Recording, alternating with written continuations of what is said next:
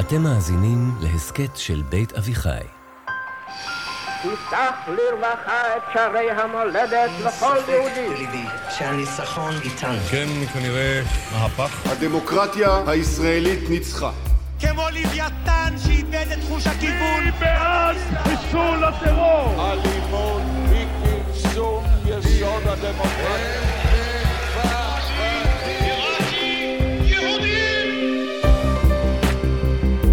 שלום, אני אפרת שפירא רוזנברג ואתן מאזינות ומאזינים לעונה השנייה של מפלגת המחשבות. ההסכת שבו יחד עם דוקטור מיכה גודמן אנחנו צוללים אל עומק הרעיונות שמאחורי הפוליטיקה הישראלית. זהו, אנחנו כבר ממש בסיום העונה הזאת שאי אז לפני כמעט 30 פרקים החלטנו לקרוא לה מסוכסכים. ולא בכדי. הסכסוך, בה"א הידיעה, שרובץ כעננה מעל הפוליטיקה הישראלית בארבעת העשורים האחרונים, הוא הסכסוך הישראלי-פלסטיני, ולא פחות מכך, הסכסוך הישראלי-ישראלי באשר לעתיד השטחים. וזה נורא מעניין, כי אם אנחנו צודקים בכל מה שאמרנו בפרקים האחרונים, אז זו תקופה מאוד מוזרה להיות בה מסוכסכים. הרי היום, יותר מאי פעם, רובנו בעצם מסכימים. לא על החלומות העתידיים הגדולים, אבל כן על המדיניות העכשווית. המחלוקת הפוליטית הגדולה בתולדותיה של ישראל דעכה, אבל השנאה והקיטוב לא דעכו בכלל. זהו הפרדוקס הפוליטי הייחודי של ישראל. והפתרון שלו קשור לשאלה הבאה. בטעימה עיוורת, האם אתם מצליחים להבחין בין קוקה קולה לארסי? שלום מיכה. שלום אפרת. אנחנו מתקרבים לסיום העונה, ואני חושבת שהנקודה הנוכחית היא אה, מאוד אה, אופטימית. לא ביחס לפלסטינים, לא ביחס לסכסוך, אבל ביחס לישראלים. כן, המחלוקת הפנימית עליה היה מקובל לדבר לאורך כל השנים. המחלוקת הגדולה הזאת שבין ימין לשמאל, אם אנחנו צודקים, כמו שאתה נוהג לומר, במה שאמרנו עד עכשיו, אז הגענו למצב שאין הבדלים גדולים בין ימין לשמאל. רובנו מסכימים על מה אי אפשר לעשות ועל מה כן אפשר לעשות, וזאת נקודה מאוד אופטימית. תראי, למציאות יש כוח, אידיאולוגיות נוטות להכחיש את המציאות, ואז המציאות מופיעה, מנפצת אידיאולוגיות, והופכת אנשים קצת יותר פרקטיים, ריאליים, ואז הם מגלים ש... הם די מסכימים אחד עם השני, בואי נחזור מהר על איך המציאות דיברה, ואיך המציאות ניפצה אידיאולוגיות, ואיך המציאות יצרה את מה שאנחנו מכנים כאן הקונסנזוס הישראלי הנסתר, הבלתי נראה. אז המציאות דיברה פעם ראשונה באוסלו ופעם שנייה באינתיפאדה השנייה. באוסלו היא דיברה על הימין. אני לא מדבר על תהליכי אוסלו, אני מדבר על החיים שאחרי אוסלו. הימין הפנים את אוסלו. אותו אוסלו שהימין התנגד לו, ופושעי אוסלו לדין, והימין לחם נגד אוסלו, רוב הימין מבין שצה"ל וישראל יצאה מ-40% מיהודה ושומרון, שטח A ו-B, ואני לא מכיר הרבה ימנים שרוצים לחזור לשם. אני חושבת שזה לא בהכרח במודע, אבל כמו שאמרנו פה באחד הפרקים, מה שמאפשר להרבה חלקים מהימין להיות במקום של ניהול הסכסוך, של בוא נשאיר את המצב קיים ובוא נשאיר את הסטטוס קוו, זה בעצם אוסלו. כמה ימנים יש שרוצים לחזור לשלוט על טול כרם וקלקיליה ורמאללה? יש כאלה שחולמים על כיבוש מחודש של השטחים האלה, הכרעת הפלסטינים, הקמת המינהל האזרחי, שיטור חזק של הפלסטינים שם, יש כאלה, הם מיעוט בימין, רוב הימין מבין שלפחות בשנים הקרובות אנחנו לא רוצים ולא צריכים לחזור לשלוט באופן ישיר באוכלוסייה הפלסטינית בשטחי A ו-B, זאת אומרת, אפרת, תחשבי מה זה אומר, דה פקטו, הימין ויתר על שלמות הארץ. זה big deal. ובאותה מידה, אולי אפילו בעוצמה גדולה יותר, השמאל הפנים את לקחי האינתיפאדה השנייה. לא נחזור על כל המהלך, האינתיפאדה השנייה אחרי uh, ועידת קמפ דיוויד, לא כל השמאל, רוב השמאל מבין שלא הולך להיות הסכם שלום בשנים הקרובות. לא יהיה פה מזרח תיכון חדש בזמן הקרוב. דה פקטו, כשם שהימין ויתר על שלמות הארץ, השמאל ויתר על שלום בארץ. דרך אגב, אם תשאלי ימני מה עם שלמות הארץ? הם יגידו כן בטח אולי עוד דור שתי דורות יהיו התנאים שיאפשרו לנו לשתות מחדש בכל סנטימטר בארץ ישראל בקלקיליה החלום ורמאללה. נשאר, החלום, החלום נשאר ואולי אפשר להגשים אותו עוד 50 שנה אבל מחר בבוקר הם מבינים שזה לא אפשרי. השמאל אותו דבר כן יבוא יום ויהיה פרטנר נלסון מנדלה פלסטיני וייווצרו התנאים שיאפשרו לנו לעשות שתי מדינות שתי עמים ושלום. אבל מחר בבוקר זה לא אפשרי זאת אומרת הימין והשמאל מסכימים לא באשר לעתיד הרחוק אבל פערים אידיאולוגיים באשר לעתיד הרחוק הם לא רלוונטיים מבחינה פוליטית. איך את אמרת לי פעם? הם לא מסכימים באשר לעתיד השטחים, הם מסכימים באשר להווה השטחים. להווה השטחים. ואז נוצר מה שאנחנו מכנים כאן הקונצנזוס הישראלי הנסתר. וזה החדשות הטובות, איזה יופי, היינו מקוטבים, משוסעים, שנאנו אחד את השני, וסוף סוף אנחנו מסכימים, יש קונצנזוס, נסתר, צריך לנסח אותו, וסיימנו את העבודה שלנו. כן. עכשיו, אם יש מאזינות או מאזינים שמקשיבים בצורה מאוד מאוד חדה לאינטונציה שלך, אפשר לזהות איזה שביב של ציניות במה שאתה אומר. כי יש בעיה עם התיאור הזה, הוא נכון, אבל הוא באותה מידה גם לא נכון. כי אם אנחנו רגע נצא מהחדר הסגור הזה, שבו אנחנו מדברים עכשיו, למציאות, אל העולם, אל הרחוב, אל הרחוב, נפתח את החלון או את הטלוויזיה, אנשים שונאים אחד את השני. ישראל מקוטבת, משוסעת. אני פעם אמרתי מקוטבת יותר מאי פעם ואתה חזרת בך מזה, כאילו אולי לא יותר מאי פעם, אבל לפחות כמו פעם. זאת אומרת, הדבר המוזר, אנחנו מסכימים יותר מאי פעם, ואנחנו שונאים אחד את השני ממש כמו פעם. זה הפרדוקס של הכיתוב הפוליטי הישראלי. וכאן אפרת ישראל שונים מהאמריקאים. האמריקאים גם מאוד מקוטבים. הם שונאים אחד את השני יותר מפעם, הם גם חולקים אחד לשני. הימין יותר ימין, השמאל יותר שמאל, המרחק ביניהם בנושאים רציניים כמו הפלות, כמו הגירה, כמו national security, שאלות של ביטחון לאומי, הם רחוקים אחד משני יותר מאי פעם, וגם שונאים אחד לשני כמו אי פעם. ישראלים אידיאולוגית הם יותר קרובים, ואמוציונלית הם רחוקים. זה הפרדוקס, זה המקרה המיוחד החריג של הפוליטיקה הישראלית. אז עכשיו אחרי שבמשך באמת עשרות פרקים פירקנו עד לרמת הלבנים הכי הכי הכי בסיסיות, אפילו הייתי אומרת חצץ, כן. את הסכסוך הישראלי פלסטיני והגענו למסקנות האלה, בוא ננסה לפרק את הפרדוקס הזה. כדי לפרק את הפרדוקס הזה אפרת צריך קודם אולי להיזכר שהיסטורית היה פרדוקס הפוך. בשנות ה-80. כן, כאילו הייתה פה ממשלת אחדות לאומית ששם היה אולי השיא של המחלוקת הפוליטית בין הימין לשמאל. הייתה ממשלת אחדות שהחזיקה מעמד. בעידן שבו הייתה מחלוקת אידיאולוגית גדולה בלב שנות ה-80, הצליחו להתאחד. נכון. ובתקופה שבה אין מחלוקת אידיאולוגית, לא מצליחים להתאחד. לא מצליחים. זה insight וזה חידה, והפרק הזה מוקדש לניסיון לענות על החידה הזאת. אוקיי. לפענח אותה. אז כדי להשיב על החידה הזאת, אנחנו צריכים כלים. ואני חושב שהכלי המרכזי שישמש אותנו לפענח את החידה של המציאות הישראלית, זה הבחנה בין דעות פוליטיות לזהויות פוליטיות. נניח מה זה דעה פוליטית, זה תמיד דעה באשר למדיניות, מה צריך לעשות במציאות. נניח שיש לי דעה שצריך להגביל הגירה לישראל. זה דעה פוליטית. זהות פוליטית זה להגיד אני ימני.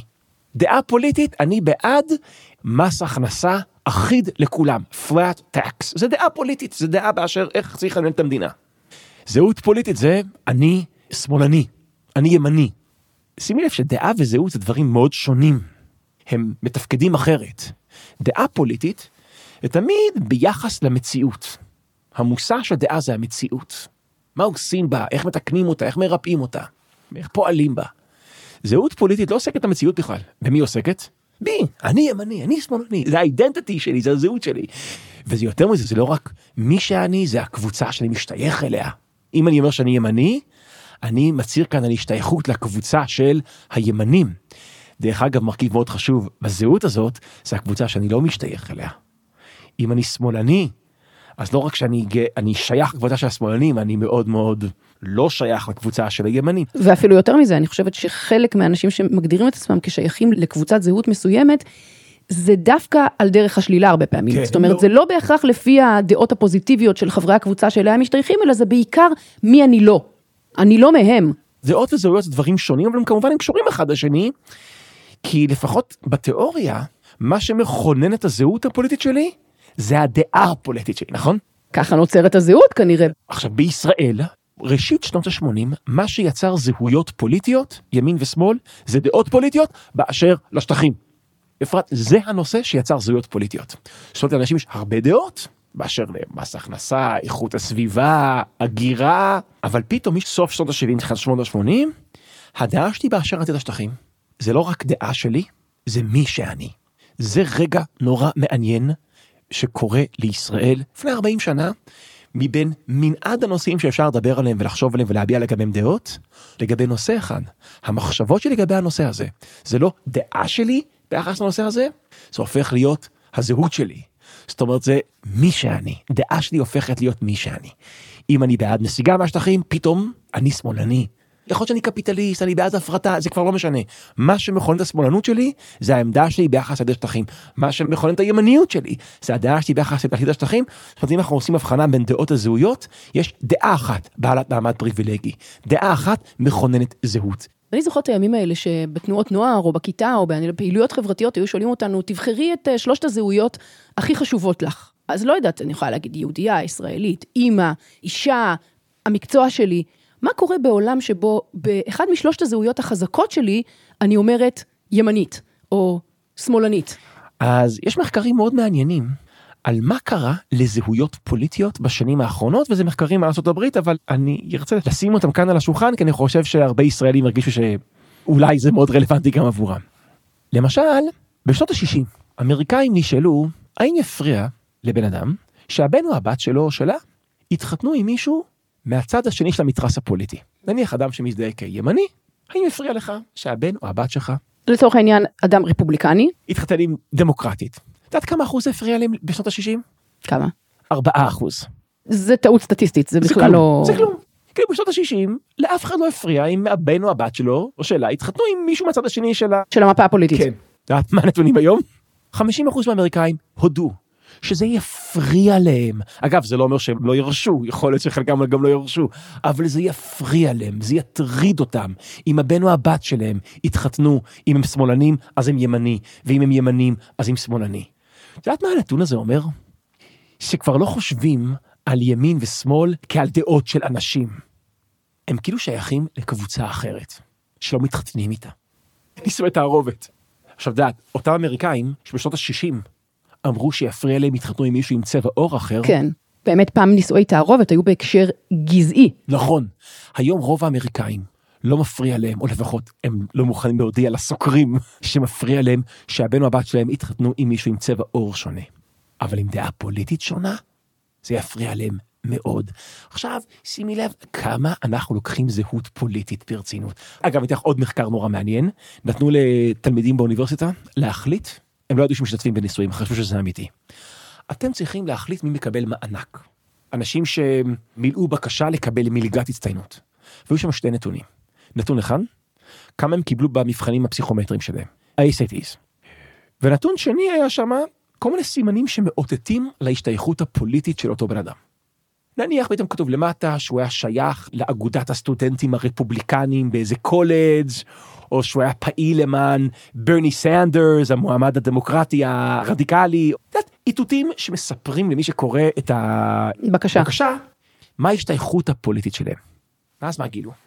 רפובליקנים הולכים להגיב לשני מועמדים אם לאחד הוא הרבה יותר מוכשר מבחינת הצעות פסיכומטריות אבל הוא שמאלני. והשני הוא הרבה פחות מוכשר אבל הוא משלהם. ולהפך. איך אדם שמזדהה כדמוקרט קורא שתי בקשות למענקים והתוצאות הן מאוד מאוד מאכזבות. בלמעלה מ-70 אחוז רפובליקנים הולכים להעדיף מועמד שהוא רפובליקני על אף שהתוצאות הפסיכומטריות שלו הן יותר נמוכות. ולהפך, כן כמובן שלהפך זה לא שדמוקרטים רואים מישהו עם ציונים יותר נמוכים מהמתחרה שלו והם יעניקו לו את המלגה, למה? כי הוא דמוקרטי וכל זה מוכיח דבר אחד שפוליטיקה זה משחק קבוצתי. זה אנחנו נגדם. יש טובים ויש רעים, יש דמוקרטים ויש רפובליקנים. אם אני דמוקרטי הבת שלי לא תתחתן עם רפובליקני. ואם אני צריך להחליט מי יקבל איזשהו אה, מלגה, אז אני אתן את זה למישהו מהצד שלנו. עכשיו, זהויות פוליטיות הולכות ונהיות יותר ויותר עוצמתיות. ולא רק זה, אני חושבת שאפרופו מה שאמרת על אנשים שהם באמת כבר לא שם או שהם לא מוכנים להודות בזה, זה לא כל כך משנה, כי להודות שאתה שונא מישהו בגלל ההשתייכות הגזעית שלו, בגלל צבע העור שלו, זה כבר לא. אבל להודות שאתה שונא מישהו בגלל הדעות שלו, לא רק שזה לגיטימי, במידה רבה זה בסדר. כי אז אתה אידיאליסט. נכון. אתה אידיאליסט, אתה נורא מחויב לדעות שלך, זה אפילו משהו להתגאות בו באיזשהו את מובן. אומרת, השנאה היחידה שמותרת היום, נכון. להפגין באופן פומבי, נכון.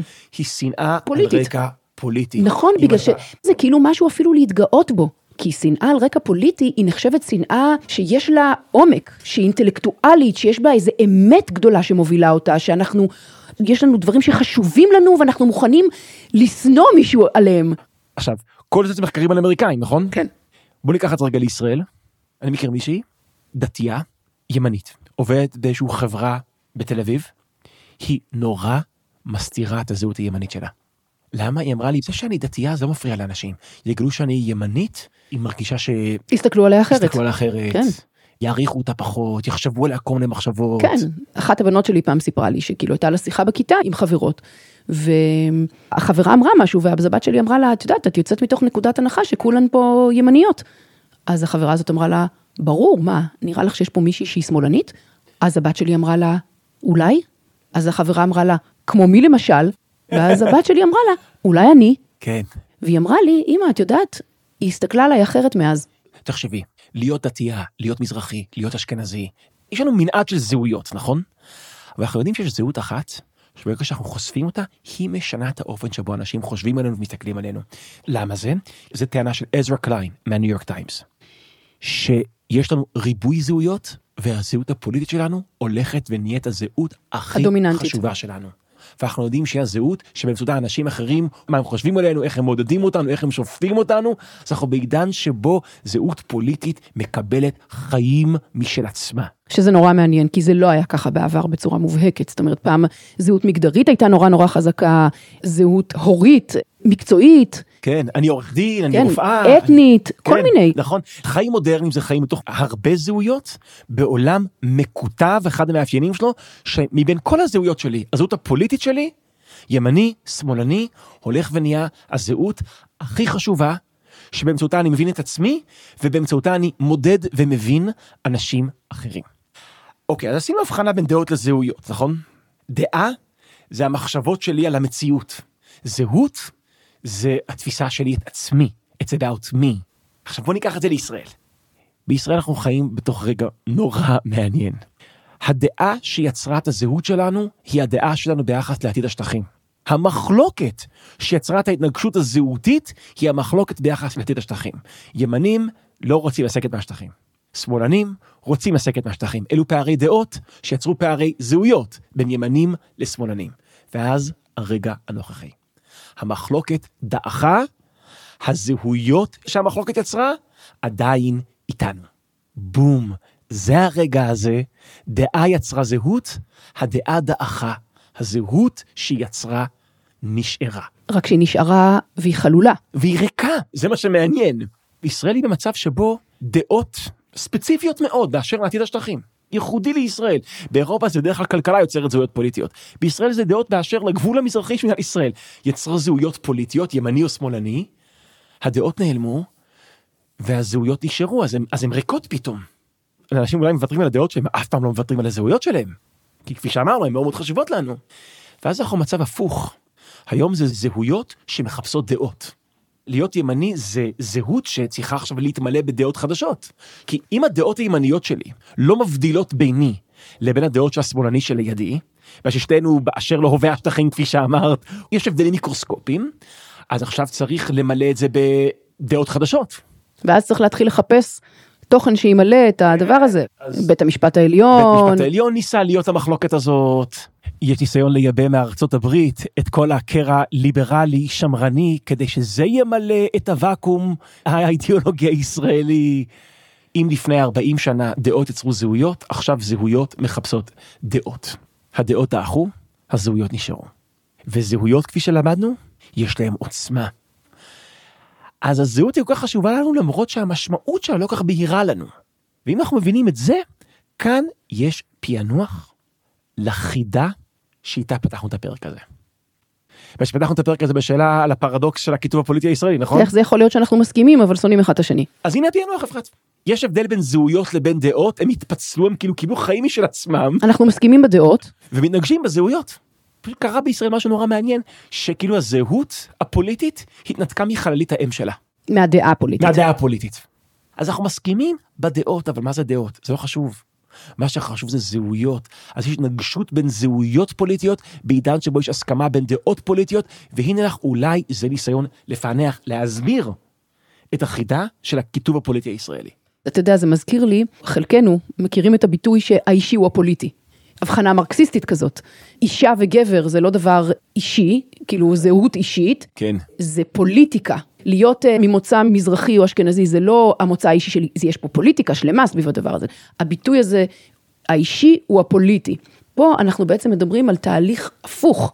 הפוליטי הופך להיות אישי. מדהים. זאת אומרת, זה פרסונליזציה של הפוליטי. אם להיות ימני ושמאלני, זה בעצם, זה פוליטיקה. זה זהות שהיא פוליטית.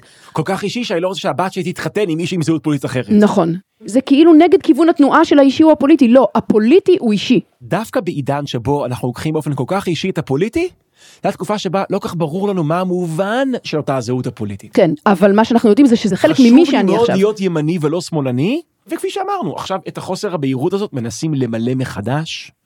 ימין מחפש אג'נדה שתבדל אותו מהשמאל, אבל שוב פעם, זה לא דעה מכוננת זהות, זה זהות שמחפשת דעה, שתבטא אותה. הזהות היא כבר קיימת. כל זה, אפרת, גם סולל את הדרך לתובנה נוספת, אחרת. המחלוקת על עתיד השטחים, אותה מחלוקת שדעכה, ופעם הייתה מחלוקת גועשת, זו לא רק מחלוקת שיצרה שתי זהויות פוליטיות ימין מול שמאל, היא גם יצרה שתי מחנות פוליטיים. היא בעצם סידרה את המפה הפוליטית של ישראל ממה שאמרת סוף שנות ה-70 ועד היום. נכון. בין 77 ל-81, הארכיטקטורה של הפוליטיקה הישראלית נוצרה כפי שאנחנו מכירים אותה. לפני כן לא היה מחנה ימין מול מחנה שמאל, גוש ימין מול גוש שמאל. אגב, אני ממליץ פה על ספר של משה פוקסמן, גבירותיי ורבותיי, מהפך. טענתו שמה, הוא מראה את זה מאוד יפה, מהפך 77, זה לא רק שהימין גובר על השמאל, הימין עולה לשלטון, אלא נוצר בכלל מחנה ימין מול מחנה שמאל, מה שנראה לנו חלק מכאילו חוקי הפיזיקה של הפוליטיקה הישראלית. שזה תמיד היה ככה. תמיד היה גוש ימין גוש שמאל, לא זה לא נכון. זה נוצר בין 77 ל-81, שיש לנו במפה המדמיינת שלנו בימין, יש כזה את הליכוד, חרדים, ציונות דתית. ציונות דתית. ציונות דתית היה פעם ממפא"י, החרדים מ-52 לא היו חלק מאף קואליציה, ולאט לאט נוצר המצב הזה שיש מחנה לאומי, ומולו מחנה, מחנה השלום. ושתי המחנות הללו, מה שכונן אותם ואת ההבדלים ביניהם, זה הסכסוך. המחלוקת על הסכסוך יצרה את שני המחנות, ואת ההתנגשות ביניהם, ואז המחלוקת הזאת דעכה, אבל את המחנות האלה שהמחלוקת יצרה, המחנות הללו נשארו והם צוברים תאוצה והם קיבלו חיים משל עצמם. ברור, ואנחנו גם נמצאים היום במצב שבו מפלגה שקוראים לה ימינה, היא לא נחשבת חלק ממחנה הימין. כי היא חברה למי נכון. שבאופן זהותי נחשב חלק מהמחנה השני. נכון, זאת אומרת, זה שנראה לנו שיש כאן שתי גושים קשיחים, מחנה ימין מול מחנה שמאל, מחנה לאומי. מול מחנה שלום, זה נוצר כתוצאה מהמחלוקת על הסכסוך, המחלוקת דעכה, הגושים נשארו. זאת אומרת, המבנה הארכיטקטורה הפוליטית הישראלית שרדה את המחלוקת שיצרה אותה. זה בעצם תוצאה של הדבר הקודם שאמרנו. דעה יצרה זהות, הדעה דעכה, הזהות נשארה. עכשיו אנחנו בעצם אומרים את אותו דבר עוד פעם. מחלוקת יצרה פיצול בין מחנות, המחלוקת דעכה, הפיצול בין המחנות המחנות נשארו. נשארו. ואולי, אפרת, שהפרק הזה הוא כולו מה ההשלכות של הסכסוך הישראלי-פלסטיני. המחלוקת בין ישראלים על הסכסוך הישראלי-פלסטיני יצר את הפוליטיקה הישראלית כפי שאנחנו מכירים אותה. יצר את הזהות ימנית מול זהות שמאלנית. את מחנה הימין מול מחנה השמאל. המחלוקת דעכה, הזהויות נשארו והמחנות נשארו. אז המחלוקת דעכה, אבל הארכיטקטורה לא השתנתה. אם הארכיטקטורה הפוליטית הייתה מפנימה את הדעיכה של המחלוקת הפוליטית, איך היא הייתה צריכה להתארגן מחדש? איך היא הייתה אמורה להיראות? חיכיתי מאוד לשאלה הזאת, אפרת. יש לי תיאוריה שאני רוצה למכור לך בעניין הזה. אני רוצה רגע לדמיין את ההבדל בין שתי מפות פוליטיות שונות. אם אנחנו צודקים כאן, שיש הבדל בין זהויות פוליטיות לדעות פוליטיות, ובמקרה החריג של ישראל, זהויות פוליטיות נוצרו בגלל דעות פוליטיות, ואז קיבלו חיים משל עצמם, והם כבר לא קשורים לדעות. אם זה נכון, אז בואי ננסה למפות את הפוליטיקה הישראלית לאור זהויות. אנחנו נקבל את הפוליטיקה הנוכחית בישראל. מחנה ימין מול מחנה שמאל. אבל אם היינו רוצים למפות את הפוליטיקה הישראלית לא לאור הזהויות, אלא רק לאור הדעות, היינו מקבלים משהו מאוד מעניין. ההבדל בין דעות לבין זהויות זה כמו ההבדל, נניח בעולם הצרכני, בין מותגים לבין מוצרים. נניח אה, אני רוצה לקנות לבת שלי נעליים, ומה שחשוב זה האיכות של המוצר, נכון? היא צריכה לבדוק אם זה נוח, אם זה נעים, אם... מה עשוי לעניין אותה? לא האיכות של המוצר, אלא היוקרה של המותג, נכון? בפוליטיקה, כן? המוצר זה הדעה שלך, מה אתה חושב על עתיד השטחים? מה אתה חושב על מס ערך מוסף? יש לך דעה פוליטית. אבל אנשים חושבים אחרת, חושבים לא, לא. השאלה היא לא מה הדעה שלי, אלא השאלה היא מה זה אומר עליי אם אני מחזיק בדעה כזאת. מה זה אומר על הזהות שלי? זה אומר המותג. ש- כן, זה המותג. האם זה אומר שאני שמאלני אם אני עכשיו מחזיק בדעה הזאת? בכלל, דעות פוליטיות זה רק הצורה שבה אני מצהיר על הזהות הפוליטית שלי. זאת אומרת, עכשיו, כשנחשוב על ההבדל בין מוצרים למותגים, יש את הדבר הזה שנקרא טעימה עיוורת.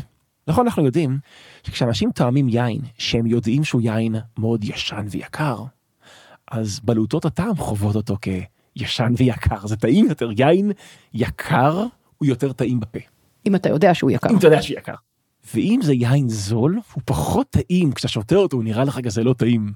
עכשיו נורא מעניין מה קורה כשאתה תואם את המוצר בלי לדעת את המותג. ברור, היו שנים שהיו כזה טעימה עיוורת בין, אה, אני זוכרת את זה משנות ה-80, זה קוקה קולה, פפסי וארסי. אני יכול להגיד לך שאני, עשו עליי ניסוי של טעימה עיוורת כאילו על אה, יין, לא יכולתי לזהות מהו היין היקר ומהו היין זול. המוצר מושפע מהמותג, ובאותה מידה. בואי ננסה לדמיין מבחן טעימה עיוורת פוליטי. שימי אנשים בחדר, ובצד אחד ליכוד, ובצד שני יש עתיד, ובאמצע תומכי גדעון סער, נפתלי בנט ובני גנץ, ואביגדור ליברמן. ונשאל את כל הקבוצה הזו של האנשים, מה הדעות שלכם באשר להווה השטחים? ואנחנו לא יודעים מי מגיע מאיזה מפלגה. ואנחנו לא יודעים מי מגדיר את עצמו ימני, שמאלני או מרכז.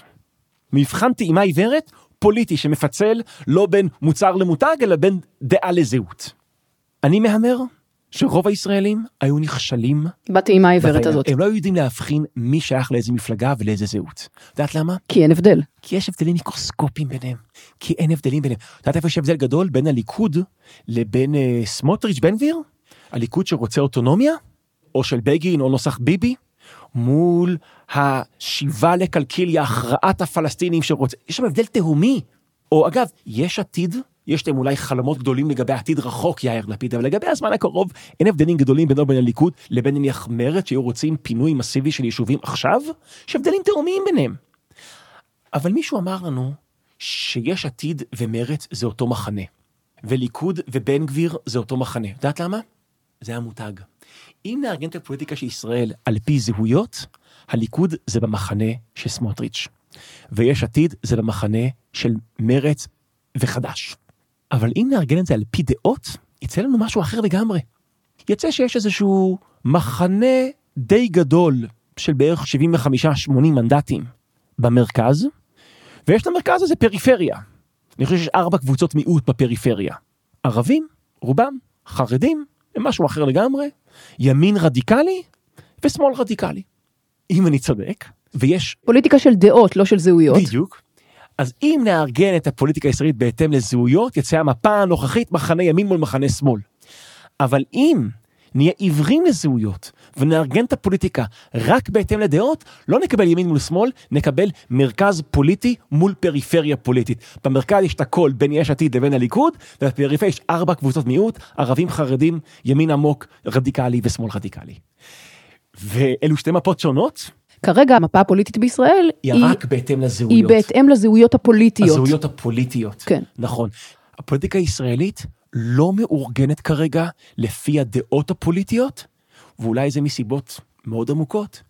אנחנו חיים בעידן שבו הזהויות הפוליטיות הן הרבה יותר חשובות מהדעות הפוליטיות, ממש כשם שבמרחב הקפיטליסטי היוקרה של המותגים הרבה יותר חשובה מהאיכות של המוצרים. יש לי גוצ'י מזויף, עשרים שקל כפכף, ורולקס מזויף, נוטף לי על היד, נכנס עם זה לים. יש לי אדידס מזויף, קניתי במזרח. למה מה זה אדידס? דפקתם מונופול על מונוכרום ופס. ורייבן מזויף, אה, נוצץ לי על האף. אם ראית את ההבדל יצאת סח, ומשת"פ של עגל הזהב. אני אפרת שפירא רוזנברג, וזה היה עוד פרק במפלגת המחשבות. זהו, הפרק הבא הוא הפרק האחרון שלנו לעונה הזאת.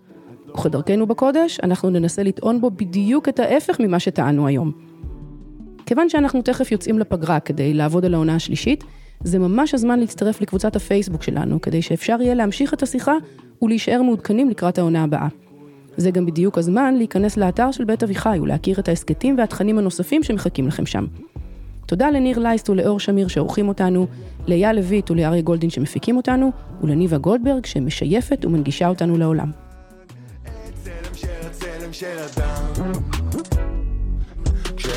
זה דבר שאיזה איש מבוגר עם מיקרוסקופ ותואר טוען שאמיתי.